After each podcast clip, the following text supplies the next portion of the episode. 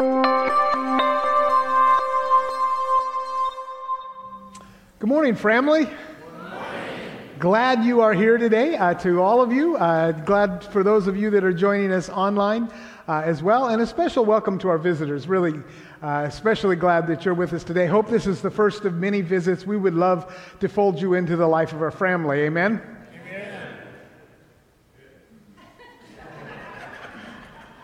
We would really love to fold you into the life of our family. Amen. Amen. Thank you. We do want them to know that we love them and we want them to come back, right? We all on board with that idea? Okay. good. Uh, good. And guess what? I forgot my clicker. Uh, so I apologize for that. Uh, before we jump in this morning, though, I do, I do want to take a moment uh, to uh, recognize our veterans. I'll, I'll, tell you what happened. Usually I recognize our veterans the Sunday before Veterans Day, but this week it's, it was Saturday. And so it was like, so I asked several of our veterans and they said, well, I don't care, either one. And So I said, okay. So uh, I, I thought it'd be fun to do it a little closer uh, to the day itself. So if all of our veterans would stand up, please, we would love to recognize those who uh, put themselves in harm's way to protect us. We are so, so thankful for you. Stay standing for just a second. I want to pray for you real quickly. Father God, thank you, uh, literally, Father, for those who have put themselves in harm's way that we might be safe. Father, we are so grateful for them, and I know uh, that many of them pay a price that goes on after they have left the service, Father. So I just pray that you would bless them and encourage them, uh, Father, strengthen them in, in, these days. And, and Father, I, I think about our active service personnel as well. We pray that you would watch over them and protect them in this, this time of great unrest uh, around, around the world, Father in the Middle East and Ukraine and, and all around the world, that you would just watch over them, Father, that they might come back to us to be veterans uh, themselves. Bless them and be glorified in their lives, we pray. And we ask it in the strong name of Jesus. And all God's people said, Amen. Amen. Thank you very much.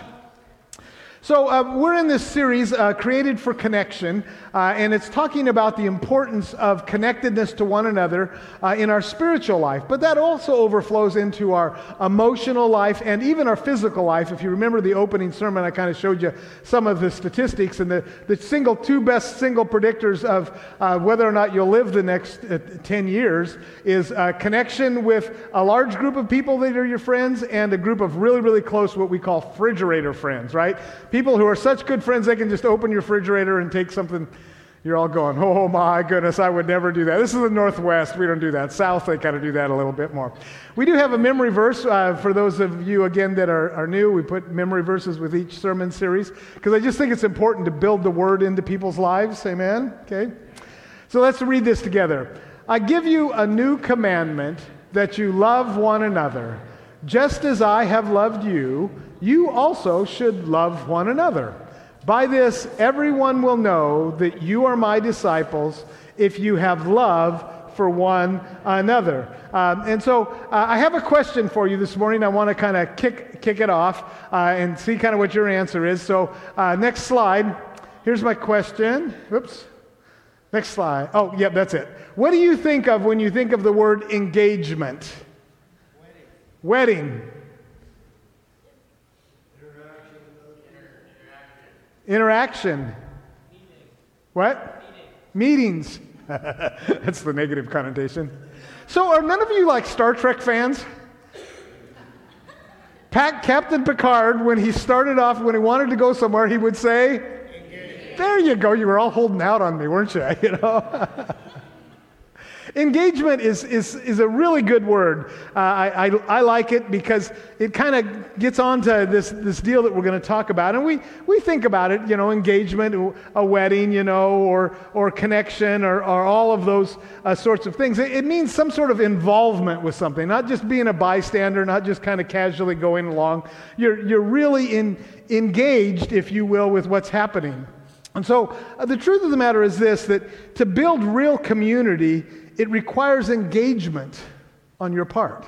In fact, the cost of real community is engagement. In some sort of, of way it is engagement. Uh, whether it's you know spending time together uh, doing things for one another all of those uh, sorts, sorts of times uh, requires that, that engagement that commitment. Say engagement.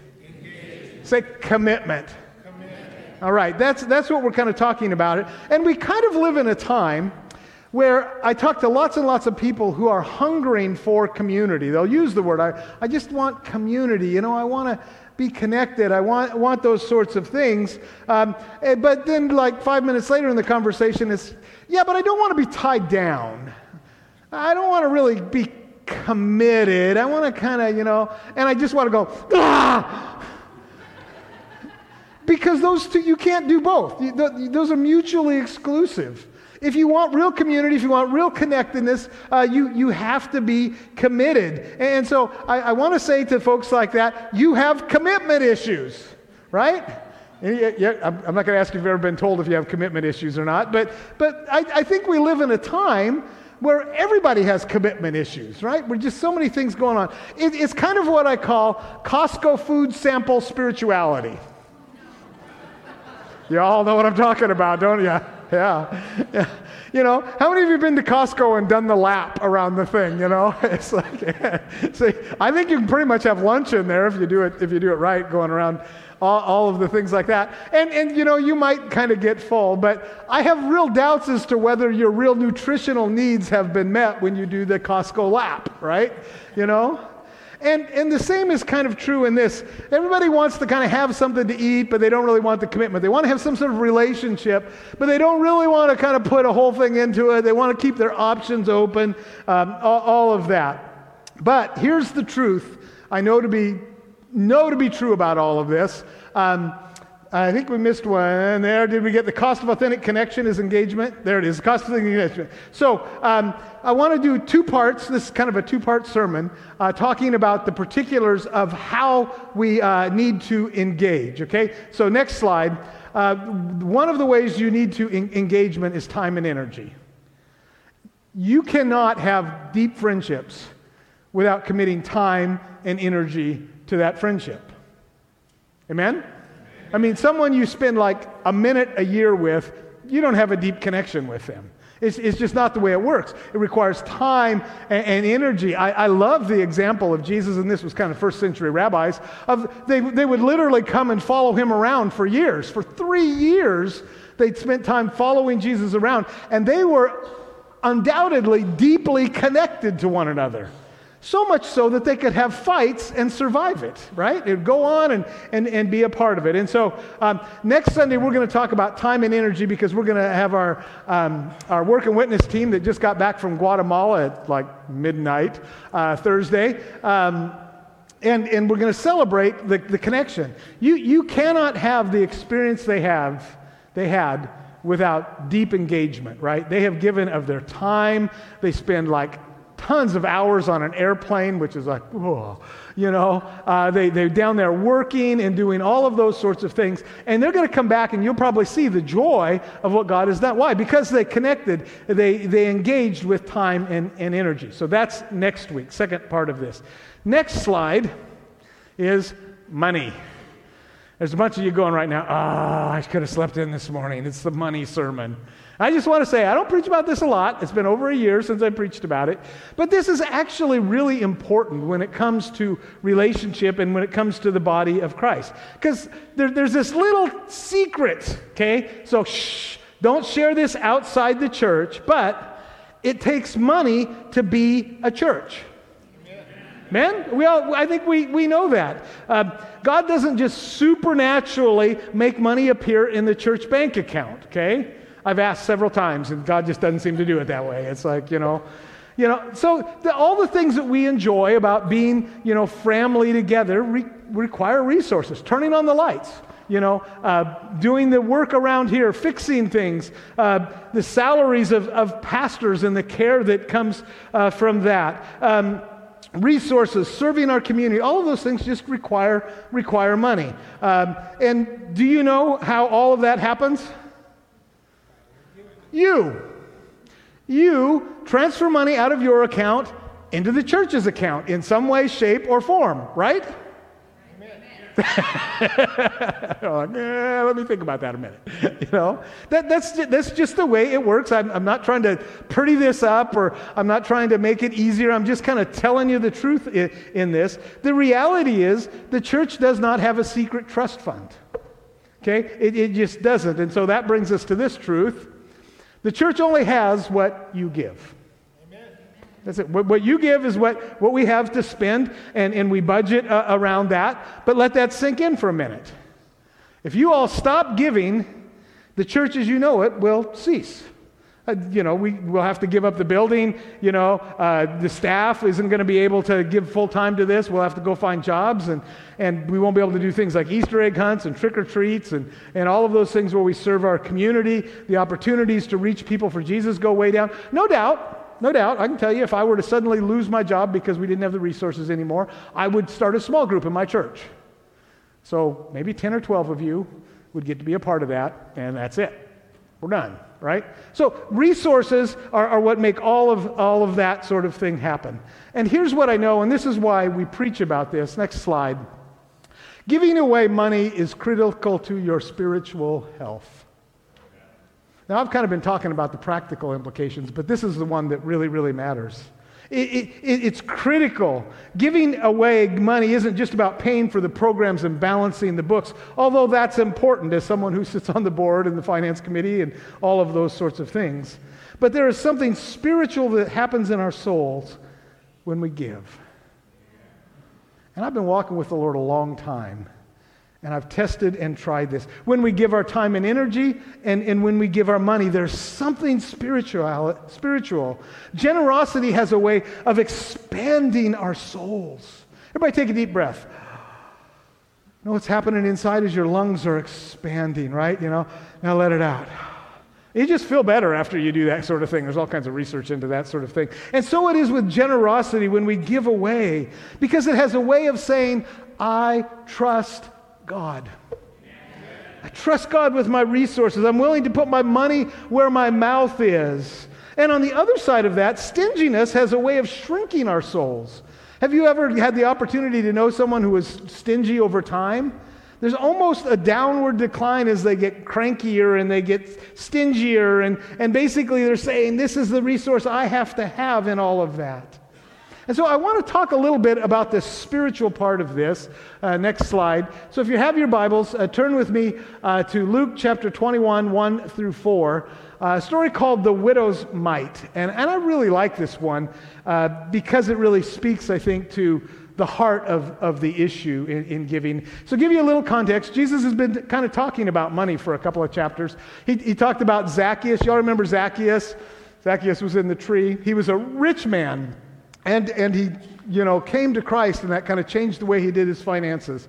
Um, there, there's the parable of the talents that, that's in there, and teaching on taxes. Anybody love paying taxes? So here, here if, if nothing else, giving to the kingdom of God has got to be better than paying taxes. Amen? Okay, good. Just, just wanted to make sure we're, we're on that. that. So, um, so the, let me show you what's going to happen. In the temple courts, uh, the places where they would give money in Jesus' time looked something like that. They had kind of a trumpet shape. We're not exactly sure. They would be scattered around this area called the Court of the Women or the Treasury. Uh, so people would come in uh, and give. And, and we think the context for this is probably a time when there would have been a lot of people uh, going on. And so you can imagine what it's like. This is metal, and money in those days was metal. And, and so if somebody gave a lot of money, they would pour it in there, and you'd hear this clanging, clang, clang, clang, clang, clang, clang, clang, right? So it was really great. It was kind of rewarding people who give a lot of money because everybody look up and go, wow, look at all the money they give. They must be really, really rich, right? Now, I'm not comfortable with that idea, but that's exactly what would happen in all of that. So that's kind of the context. Let's, let's read now the story. Um, next slide. As Jesus uh, looked up, he saw the rich putting in their gifts into the temple treasury. He also saw a poor widow put in two very small copper coins. Next slide. Truly, I tell you, he said, this poor widow has put in more than all the others. Well, that makes no sense. I mean, I'm not a genius with math, but two copper coins doesn't add up to what all that other stuff does. All these people gave their gifts out of their wealth, but she, out of her poverty, put in all she had to live on in that. Now, the first thing you're all thinking about that is, Pastor, are you supposed to say we're supposed to give everything we have to the church? No. Take a breath. You're all, that's not what it's saying there. Absolutely not. Not the point of the story. Here's what the point of the story is, and what I'm really trying to say is next slide. We are to give everything we have to God, including our money. Everything we have, we give to God. It's what it means to say Jesus is Lord of our lives, that He is Lord of everything, and that includes our money. And for some, I know there's some anxiety, but, but what if God doesn't take care of me? Think about that for just a minute. What are the chances that the God of the universe, who literally came in Jesus Christ and died on the cross for all of your sins, is not going to take care of you? Zero. You're all still looking at me like you're concerned about all of this, okay? It, it, it, the, the, beautiful part of this is, is that, uh, that, that Christ is the one who gives us everything. Christ is the one that gave you the money to begin with, amen? Gave you the ability to, to deal with, uh, with all of that. So get the idea of what's going on now. Get that picture. Turn your imagination. And Jesus is in the, the court there, the treasury area, or the court of women, whatever you want to call it. And, and, there's this clanging going on from time to time. Someone dumps a whole bunch of money in, everybody looks up, ooh, what a, what a rich person. I'm not sure that's what got Jesus' attention because that happened. But somewhere in there, there was a clanging. I imagine the rich person went before and clang, clang, clang, clang, you know, and if they want to show off, you're going to move around so every, every coin clangs, right? You know, make a big ruckus. And then after that, there was this little tick tick as two very small copper coins dropped in from this woman. And you can imagine, probably most people couldn't even hear them if they were very far away. And you can see people thinking, did she, she put anything in there? Did she just come doing a show? Or what, what's the deal with all, all of that? And that's where Jesus steps in in, in that moment and, and, and said, you, you, you all have misunderstood money. You see, money is not our hope, Jesus is. Amen. Eh, you know, we, the tendency, the, the difficulty, the temptation of money is that we begin to put our trust in money, right? And so let's be honest, I'm just going to tell you where I live in all of this. I find it considerably easier to trust God when the bank account is full. Right? Nigel, you know, we're all in, it's just a natural part of it. And it's just kind of this thing. And this story is kind of working uh, against all of that, okay? When we give God everything, He is more than enough. That's what the story kind of says. She's put in her last, last two coins, which weren't worth very much at all. Uh, and, and, and she's got to trust God at, at this point. And God would come in in all of this. When you give to God everything, it's more than enough. I learned this when I was in seminary. Now, I grew up in the church, my wife grew up in the church. All of our lives we have tithed. When I made my first dollar, my dad said, okay, 10 cents goes in, you know, and, and that period, and my wife. So it was, no, it was not hard for us when we got married to say 10% goes, goes to the kingdom of God, goes to the, the church, and, and how that works. That worked out pretty good at first because we had good jobs and it, it was wonderful. Uh, and then God said, hey, Craig, I want you to pack up everything, move to Kansas City, felt like the Beverly Hillbillies, and go to seminary, okay? So we went to seminary, but the wage scales were very, very different. And so I took a job in the grocery business, but it wasn't making nearly as I was on the West Coast, right? And, and, and she was in a spot where our, we had a kid and, you know, cost of childcare and all that. So the best economic thing for her was to kind of open a daycare uh, in, in, our, in our home, which didn't provide a lot of money, but the exchange was kind of there. And, and so as a result of that, we kind of dropped way low in terms of our, our, give, our, our earnings. But we had committed from the beginning that there was no, no debate about this sort of issue. We would give 10% to God and to the kingdom through, through the church because that's just what God had laid on us, that we believe that was kind of the teaching uh, of, of all of that. And so we did that. It wasn't until years later when we happened to be reflecting back on this time in our life where we realized we would have qualified for all kinds of government aid. And it dawned on us hey, we were poor. you know? I got to tell you something. Somehow, God worked it out. We never had a late payment on anything. We never missed a meal, as you can tell. God just provided. in a kind of ways I don't understand because the math didn't really work. But God moved in a powerful sort of way. And that cemented our conviction that God is faithful. Even in our finances, all of that. God has always been faithful. God has always been enough. And in the, the end of the story is I ended up graduating seminary with a lot less debt than the people around me. I don't know how that works. I don't but I have seen it over and over again. So here's what I know. Next slide. What we do with our money is a spiritual issue.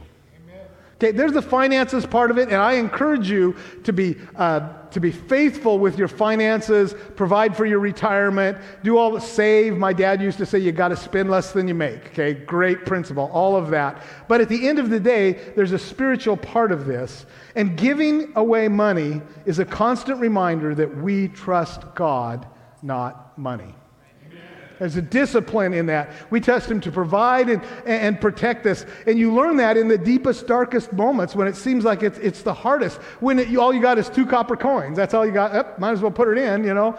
Th- th- that's where we learn this. So giving away money has a way of working to free us from the grip of greed. Amen. Pastor's given up preaching and gone to meddling, you know of hoarding, of thinking that this is where our thing is. Here, here's, you have to think about this for a minute. God is richer than Bill Gates, Jeff Bezos, and every tech billionaire in the entire world combined. Pretty sure he can take care of you. Now, I'm not saying you're going to be rich, okay? I do not believe in the prosperity gospel. Give more and you'll have more, and if you just give enough to the church, you'll be rich. That is that's evil, in my opinion. That's using God's name for things other than what God wants to do. But I am telling you, God is faithful. Say, God is faithful. God is faithful. Okay, next slide. You can't accept the new thing God wants to do if your hands are still full of the old thing. So um, I arrive here very early on Sunday mornings, about 4:30 in the morning. And uh, I have my briefcase with all the stuff in it, you know, my computer and all of that. And because it's 4:30 in the morning, I have a very large cup of coffee, okay, that I bring in. And then, as it turns out, there are things I have to do. I, I took the van this week to get the, the t- working witness team, so I had the thing that all that, that paperwork's in there. And I'm kind of coming up to the door, which of course is always locked at that point. And I'm like trying to, to move this over to the other hand. And I've done it dozens of times, and every time I spill coffee on myself, which is very hot because I picked it up on the way here, right? Because I got to dig in and get my keys and do the thing. And this morning, as way of illustration, the Lord said, Why don't you set something down? oh, that's a good idea. Because then I could handle all that stuff. And I think there is this principle um, that, that, that when you give something away, it has a way of clearing you up to receive more from God. And again, you're not, you're not going to get rich in all of that, but there's something about that that, that happens that, that you, you give it away and, and it has a way of changing your heart and it has a way of opening up possibilities. G- giving away money develops empathy and creates a compassionate heart. I'm just telling you, in so many ways it does that. Giving away money gives you skin in the game. Um, after we got out of seminary, we, we took a church in what we called urban, probably most of you would call it inner city, uh, rough community. Um, and across the street, kind of kitty corner from us, was a house that had all kinds of things going, middle of the night, and all of that sort of stuff. There's a family in there, and they had a, a boy, a couple of boys that were the same age as my son, and so they kind of developed a friendship. And um, we knew that there was lots of trouble in that place. The cops would show up semi regularly at that, at that house. And uh, as we were getting close to Christmas one year, um, the boy told my son that they weren't going to have Christmas that year, that it had kind of been canceled for them. And for Jody and I, that kind of broke our hearts because there was several kids in there. And we kind of talked about it and prayed about it and just felt like the Lord was leading us to, to give them a couple hundred bucks to, to make the thing. And so I went over there. I tried to do it really close to Christmas so it couldn't go other places, you know. Uh, I went to the door, knocked, and said, hey, um, we heard that you're not going to have Christmas this year, and we want the kids to have Christmas. And I, we gave them, I think, 200 bucks, which was a lot of money in our world, but not the end of the world by any stretch of the imagination. And she cried, you know, and thanked us. And I said, I need you to go do this right away because I didn't want it to go to drugs or any, anything like that. And we walked back. Can I tell you, In all of my life, I have never been so satisfied and happy to spend $200 as that day something powerful. And the, the, kids, I said, don't tell the kids that we did this for you. This comes from you. And Christmas morning, the kids are over there over with, hey, we got this really cool stuff. We had a great Christmas. We didn't think we were going to have any Christmas, and we had this great Christmas. And of course, we hadn't told our kids, and so we're just smiling and like, yeah, God is good. God, God is, is really good. That family didn't know Jesus. In fact, part of the connection to that family was a couple of times I went and bailed them out of jail, um, kind of a deal.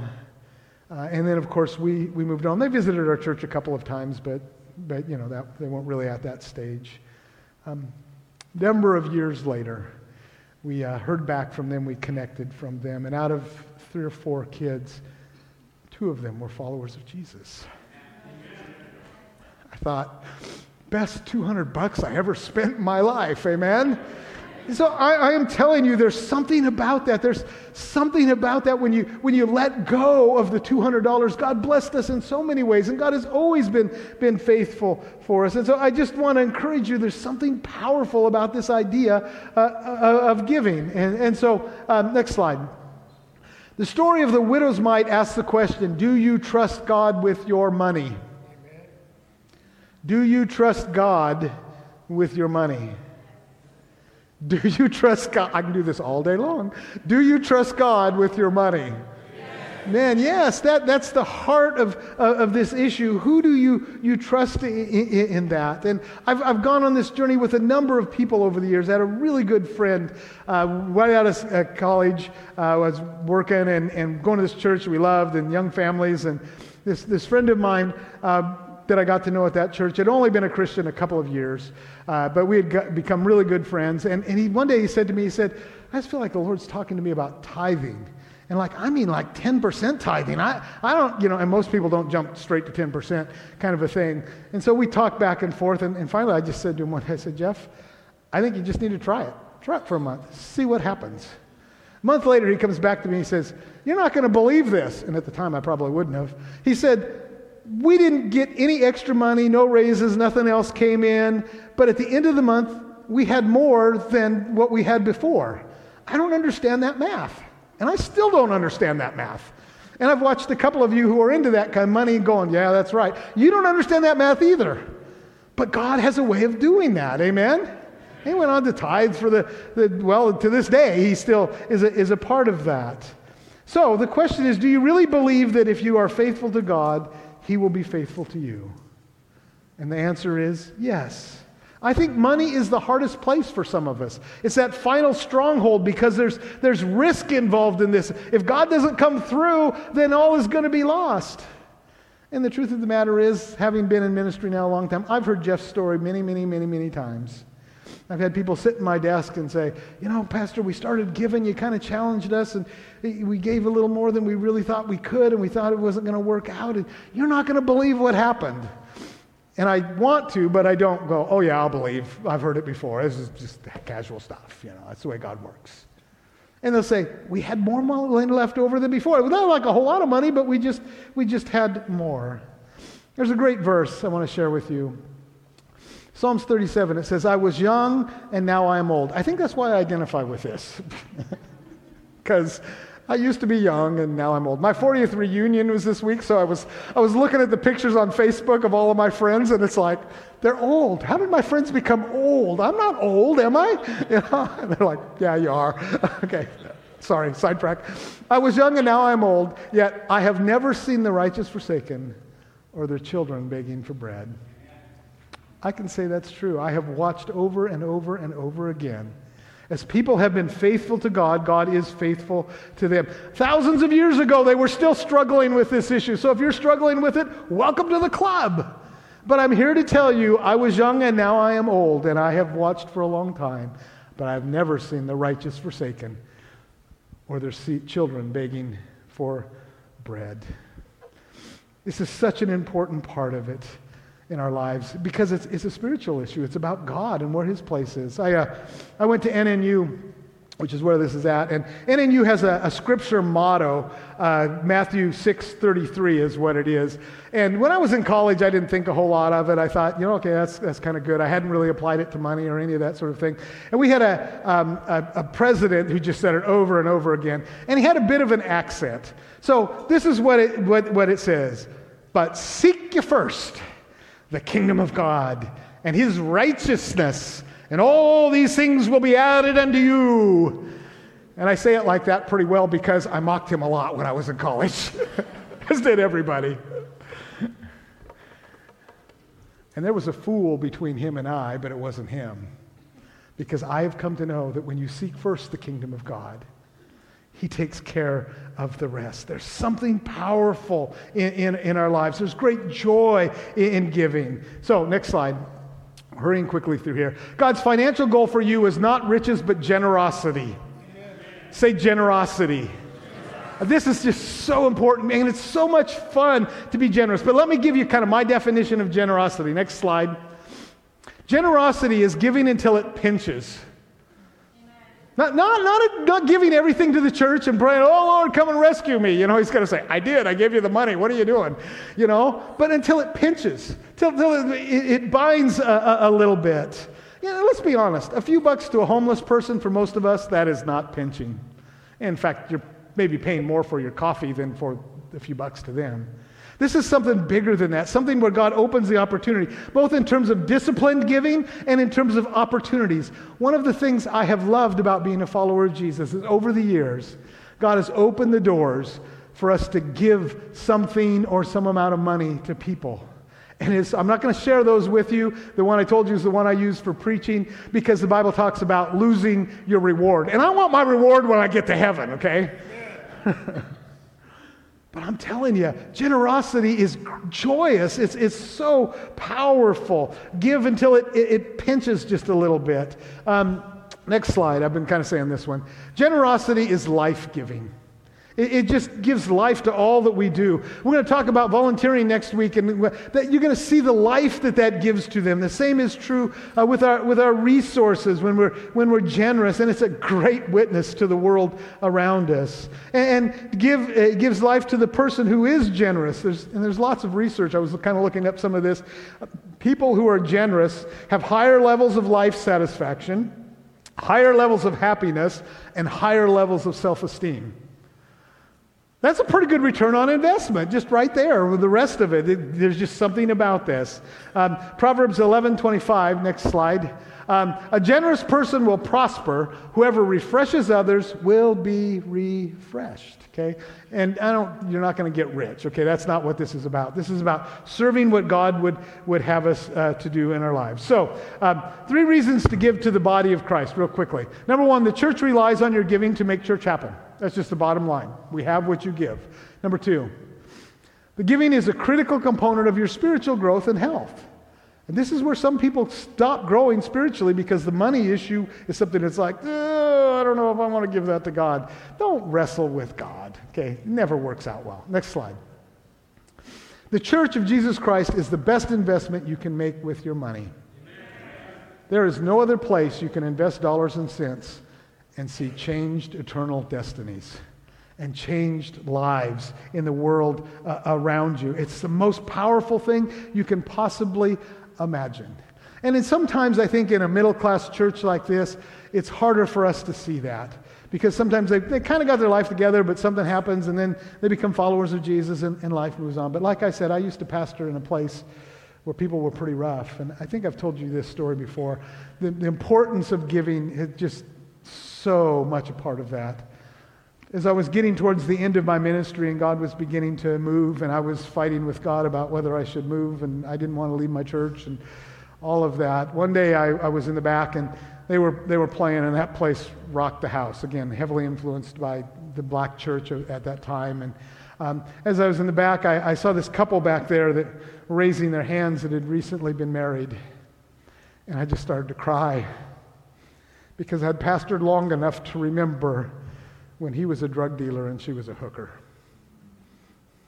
And one day they met Jesus, and their lives were radically changed. And then Jesus gave them each other.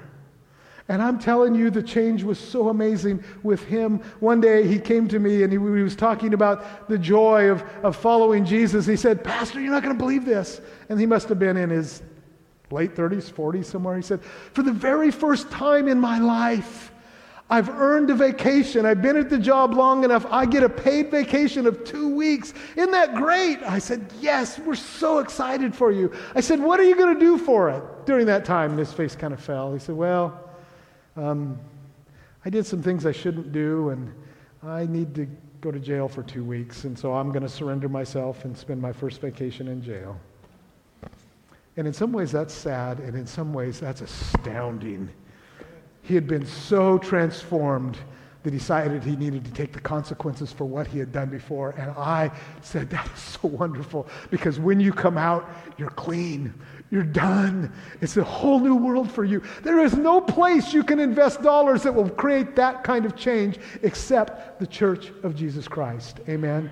Best investment you can possibly make. Okay, got to rush on. How to give. Number one, you can give in our give boxes at the back. You can put uh, checks in there. You can put cash in there. We'll take that as, well. Next slide.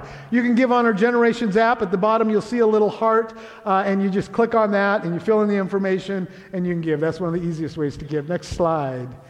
You can give on our webpage. You'll see the give button up there. You click on there, same thing, fill out the information. There's markdowns for all the different places you can give. Uh, you can put it in the mail and, and mail it to us. In fact, not only can you write a check and mail it, a lot of you have banks where you can actually set it up so if you get paid the same amount, you can just have your check, uh, the, your bank automatically send a check to the church. We have a number of people uh, that do that. You can also do a recurring gift, which is where you set it up uh, with, with our, uh, our system, basically, where they'll uh, withdraw the same amount every, every month on this. So here's my goal, real quickly. My goal is 100% giving. My goal is not a financial goal, how much money we're going to raise. My goal is that everyone in our church would experience the blessing of generosity and giving to the kingdom of God. Amen? The family units, that, that that would be the, the thing that just for everybody. And, and I apologize. I finally I found a really great closing illustration too late to actually pull it off. So turn on your imaginations for a minute. What I was going to do was I was going to go to the bank and get a whole bunch of roll of pennies. And I was going to give every one of you two pennies, two coins to remind you it's not about how much you give. It's about being faithful to what God has called you to do, okay? Some of you can give more when it take more for it to pinch. Some of you, a couple of coins is going to pinch in all of that. But it is that our heart is for God and we say, I trust God. Amen. Say, I trust God. One more time. Amen. Let me pray for you. If our musicians would come, we're going to sing. Sorry, I got wrapped up and I didn't tell them that. Father God, Lord, sermons about money always feel awkward. I, I, just feel like I'm, you know, begging for money, and that is really not what Scripture teaches, Father. You teach that this is a, a way for you to bless us, Father, if we'll let go and we'll trust you with what you've given to us, Father. And I know that within our congregation, there's some folks that feel like, yep, they're like that widow. They don't have anything to give, Father. And I, I just pray that maybe it's just two pennies, maybe it's just a dime, whatever it is, Father, that we would give. And for those of us that have larger resources, Father, that you would uh, encourage us to give. Lord, when we say it's important to trust God in our finances, we mean that as a church as well. Father, I know that there's probably some cutbacks coming because of the decline in giving that's come post COVID and gotten a little worse in our church lately. But Father, we trust you. We trust you to give us what we need. We, we promise to you that we will be faithful with everything you put in our hands, Father, that your kingdom might be expanded and that the disciples might be raised up for the glory of your name. And we ask this in the strong name of Jesus. And all God's people said, Amen. Let's sing together. Hey, church family, thank you so much for watching this video. We hope that God is inspiring you and working in your life. If so, make sure you send this video to a friend so that they can be impacted by the good news of the gospel as well. Make sure you like and subscribe to the channel so that you don't miss a single video. And as always, we hope that God is continuing to work and move in your life. Thanks again for watching. God bless.